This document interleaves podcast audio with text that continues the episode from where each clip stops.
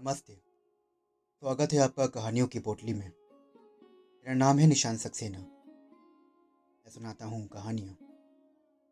ये सुनते हैं आज शरद चंद्र चट्टोपाध्याय जी की लिखी बांग्ला कहानी अनुपमा का प्रेम।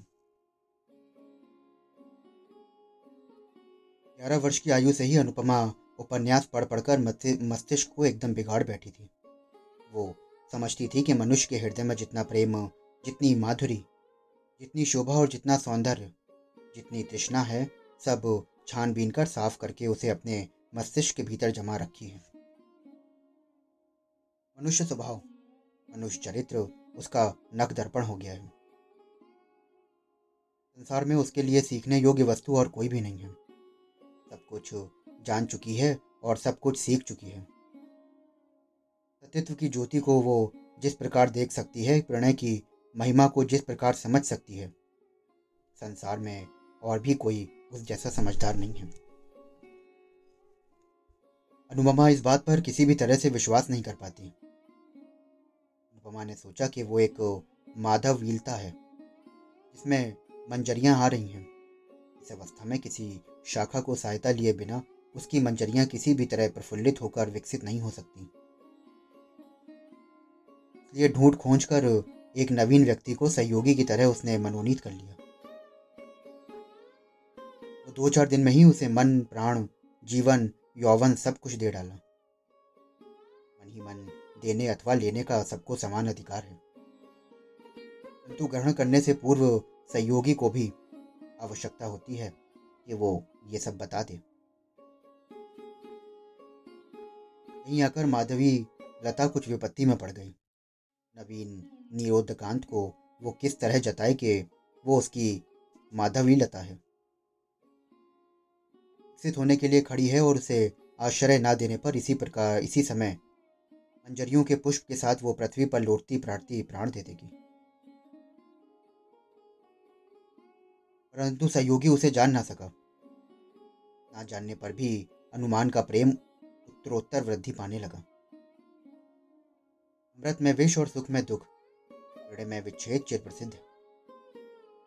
दो चार दिन में ही अनुपमा विरह व्यथा से जर्जर शरीर होकर मन ही मन बोली, स्वामी तुम मुझे ग्रहण करो या ना करो, बदले में प्यार दो या ना दो, मैं तुम्हारी चिरदासी हूँ। प्राण चले जाएं तो ये भी स्वीकार है, परंतु तुम्हें किसी भी प्रकार नहीं छोड़ूंगी। इस जन्म में ना पा सकूँ तो अगले जन्म में अवश्य पाऊंगी। तब देखोगे कि सती साध्वी की क्षुब्ध बुझाव में कितना बल है। अनुपमा बड़े आदमी की लड़की है। घर में संलग्न बगीचा भी है, मनोरम सरोवर भी है, जहाँ चांद भी उठता है और कमल भी खिलते हैं। कोयल भी गीत गाती है और भौरे भी गुंजारते हैं। यहाँ वो वो घूमती फिरती विरह व्यथा का अनुभव करने लगी। सर के बाल खोलकर अलंकार उतार फेंके, शरीर में धूनी मलकर प्रेम योगिनी बन कभी सरोवर के जल में अपना मुंह देखने लगी तो कभी आंखों से पानी बहाती हुई गुलाब के फूल को चूमने लगी, कभी आंचल बिछाकर वृक्ष के नीचे सोती हुई हाय की हुताशन और दीर्घ श्वास छोड़ने लगी। भोजन में रुचि नहीं रही और शयन की इच्छा नहीं रही। आज सज्जा से बड़ा वैराग्य हो गया। कहानी किस्सों की भांति विरक्ति हो गई। अनुपमा दिन प्रतिदिन सूखने लगी। देख सुनकर अनुपमा की माता को मन ही मन चिंता होने लगी। वो सोचती कि एक ही तो लड़की है और उसे भी क्या हो गया है। पूछने पर जो वो कहती वो उनके समझ में ना आता। होठों की बात होठों पर रह जाती। उनकी माता फिर एक दिन जगबंधु बाबू से बोली,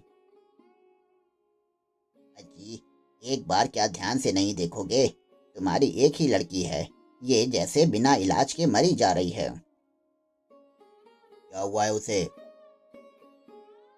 तो कुछ नहीं जानती, डॉक्टर आया था, देख सुनकर बोला कि बीमारी मारी कुछ नहीं है। तो ऐसी हालत क्यों हुई जा रही है?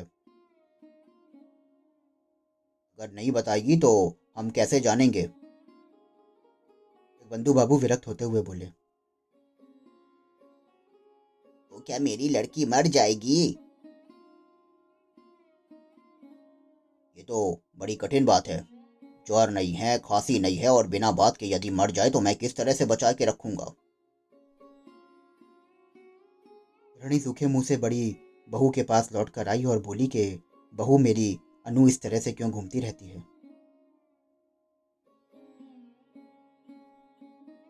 हिरणी प्राय रो पड़ती कि तब क्या होगा, बिना खाए बिना सोए और इस तरह सारे दिन बगीचे में कितने दिन तक घूमती फिरती रहेगी और अब ये कितने दिन बच पाएगी। तुम लोग उसे किसी तरह समझाओ, नहीं तो बगीचे के तालाब में किसी दिन डूब मरेगी। बड़ी बहू कुछ देर सोचकर चिंतित हो गई और बोली कि देख सुनकर कहीं विवाह कर देते हैं, गृहस्थी का बोझ पड़ेगा तो अपने आप ठीक हो जाएगी।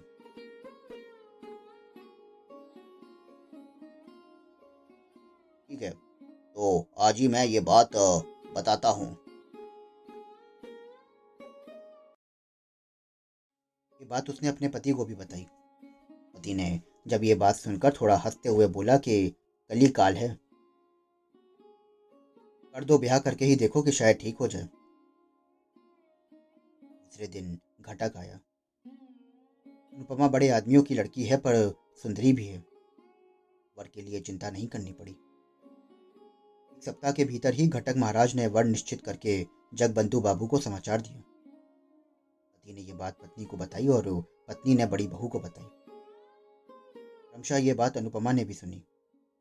दो दिन बाद एक दिन दोपहर के समय सब मिल पर अनुपमा के विवाह की बातें कर रहे थे। इसी समय वो खुले बाल और अस्त व्यस्त वस्त्र किए एक सूखे गुलाब के फूल को हाथ में लिए चित्र की भांति आकर खड़ी हो गई।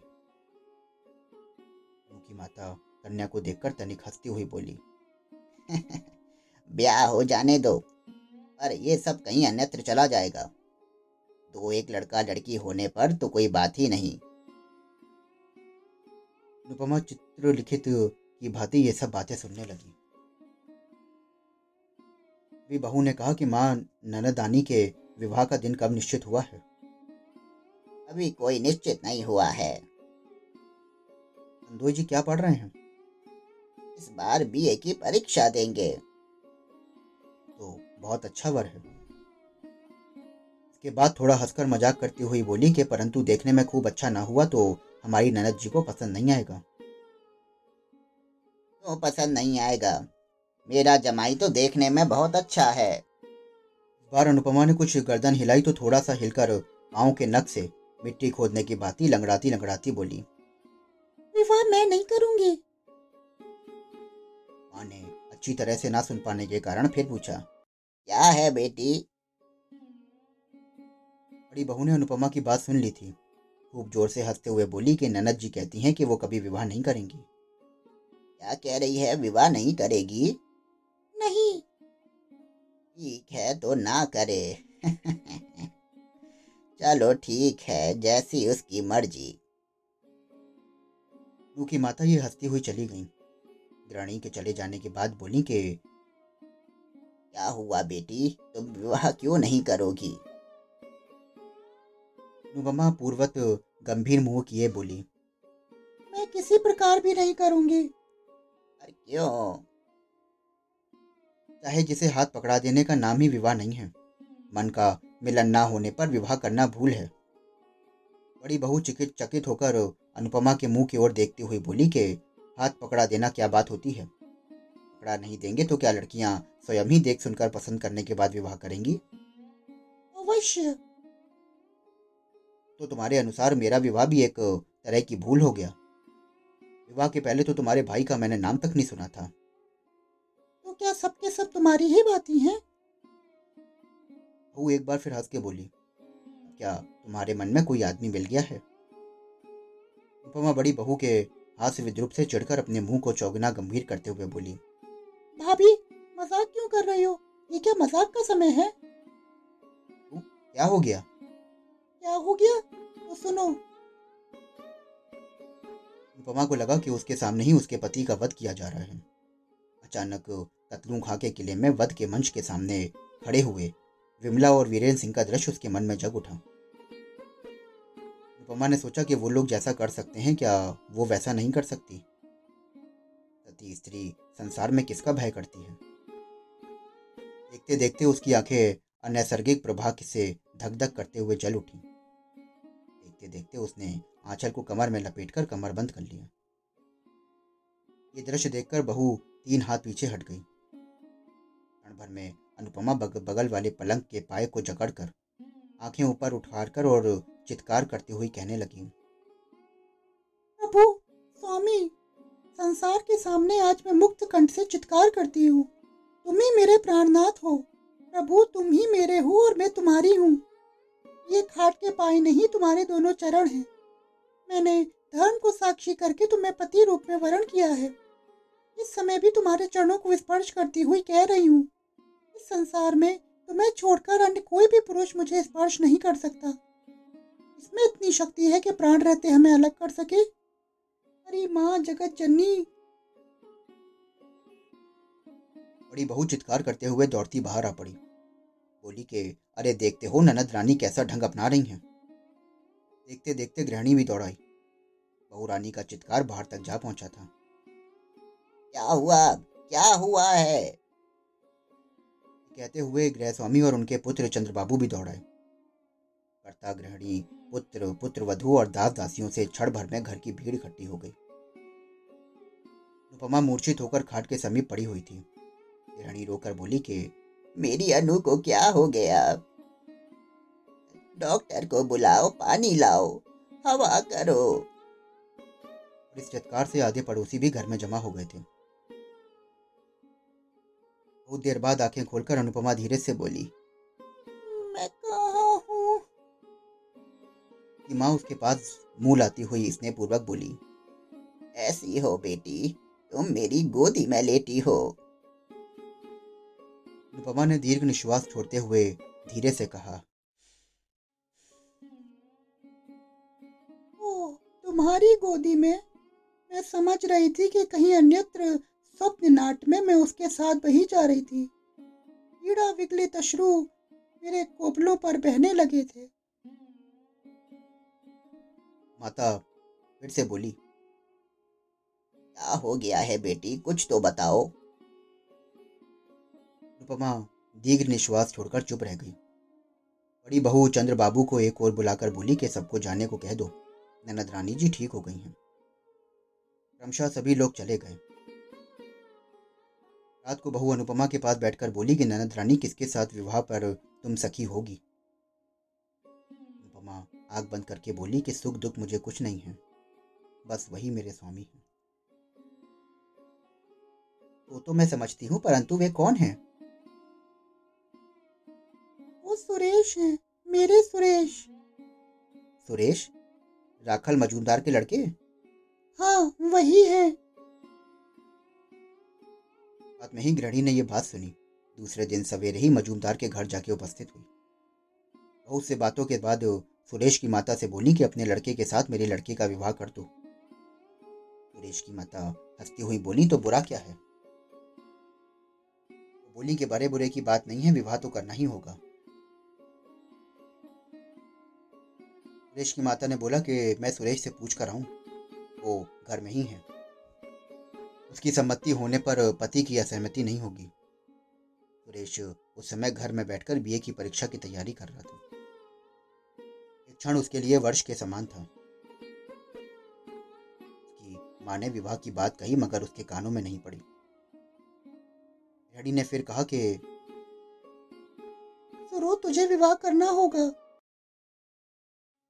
सुरेश ने मुंह उठाकर बोला कि वो तो होगा ही, परंतु अभी क्यों? पढ़ने के समय तो ये बातें अच्छी नहीं लगती। गृहिणी अतिप्रभ होकर बोली, नहीं नहीं, पढ़ने के समय क्यों, परीक्षा समाप्त हो जाने के बाद विवाह होगा। कहाँ होगा? इसी गांव में मेरी बेटी जगबंधु बाबू की लड़की के साथ। क्या? चंद्र की बहन, जिसे मैं बच्ची कहके पुकारता हूँ? भी उसकी माँ बोली, बच्ची कह के क्यों पुकारेगा, उसका नाम अनुपमा है। सुरेश थोड़ा सा हंस कर बोला, हाँ अनुपमा। दूर दूर, वो तो बड़ी उत्सित है। उत्सित कैसे हो जाएगी, वो तो देखने में अच्छी है। भले ही अच्छी होगी। एक ही जगह ससुराल और पिता का घर होना मुझे अच्छा नहीं लगता। क्यों, उसमें क्या दोष है? दोष की कोई बात नहीं। तुम इस समय जाओ माँ, मैं थोड़ा पढ़ दूँ, और इनको भी ले जाओ, इस समय कुछ भी नहीं होगा। सुरेश की माता लौट कर आ गई और सुरो तो एक ही गांव में किस प्रकार विवाह नहीं करना चाहता, ये कह के उन्हें विदा कर दिया। नू की माता मजूमदार की गृहिणी का हाथ पकड़कर कातर भाव से बोली, ये नहीं होगा बहन, ये विवाह तुम्हें करना ही पड़ेगा। जब लड़का तैयार नहीं है तो मैं कैसे करूं? ना होने पर मैं किसी तरह नहीं छोड़ूंगी। आज ठहरो, मुझे कुछ दिन का वक्त दो, मैं समझा कर देखती हूँ। नू की माता घर लौटकर जगबंधु बाबू से बोली, उनके सुरेश के साथ हमारी अनुपमा का जिस तरह विवाह हो सके वो करो। और क्यों बताओ तो, गाँव राब गाँव में एक तरह से बढ़कर एक मैं निश्चित हो चुका हूँ। अब तुम्हें क्या लगता है कि मैं उन लोगों से संबंध तोड़ दूं? वो कुछ कारण है। क्या कारण है? कारण कुछ नहीं है, परंतु सुरेश जैसा रूप गुण संपन्न लड़का हमें कहाँ मिल सकता है। फिर मेरी एक ही तो लड़की है, उसे दूर नहीं बिहाऊंगी। सुरेश के साथ ब्याह होने पर जब चाहूंगी उसे देख लूंगी। अच्छा ठीक है, मैं प्रयत्न करूंगा। प्रयत्न नहीं, निश्चित रूप से करना होगा।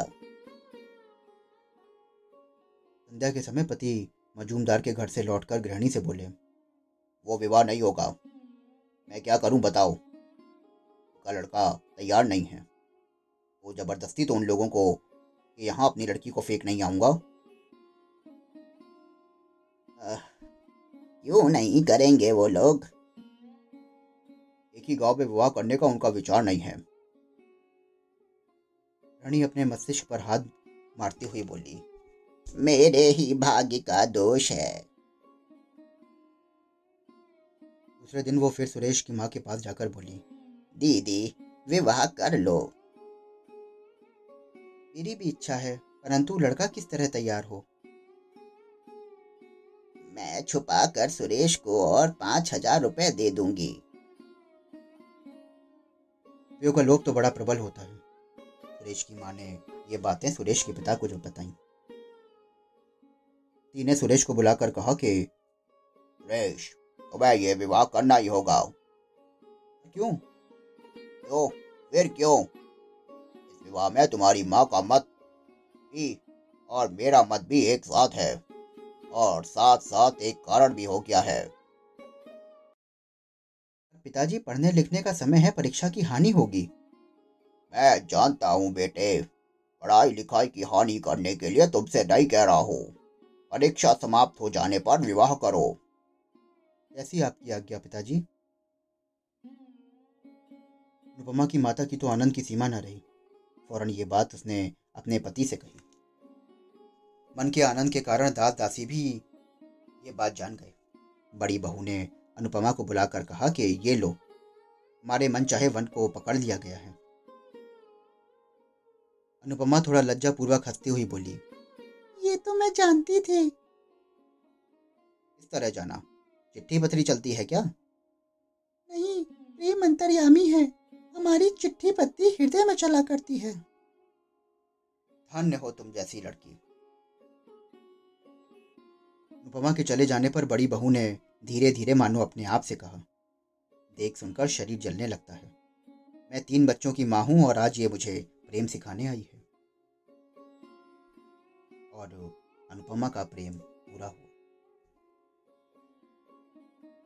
दोस्तों, अभी आप सुन रहे थे शरद चंद्र चट्टोपाध्याय जी की लिखी बांग्ला कहानी अनुपमा का प्रेम। आशा करता हूँ कि आपको ये कहानी बेहद पसंद आई होगी। अगर आपको कहानियाँ सुनने का शौक़ है और आप ऐसी ही कहानियाँ सुनना चाहते हैं तो हमारे चैनल को फॉलो करिए, सब्सक्राइब करिए। आपको ये कहानी कैसी लगी हमें ज़रूर बताएं।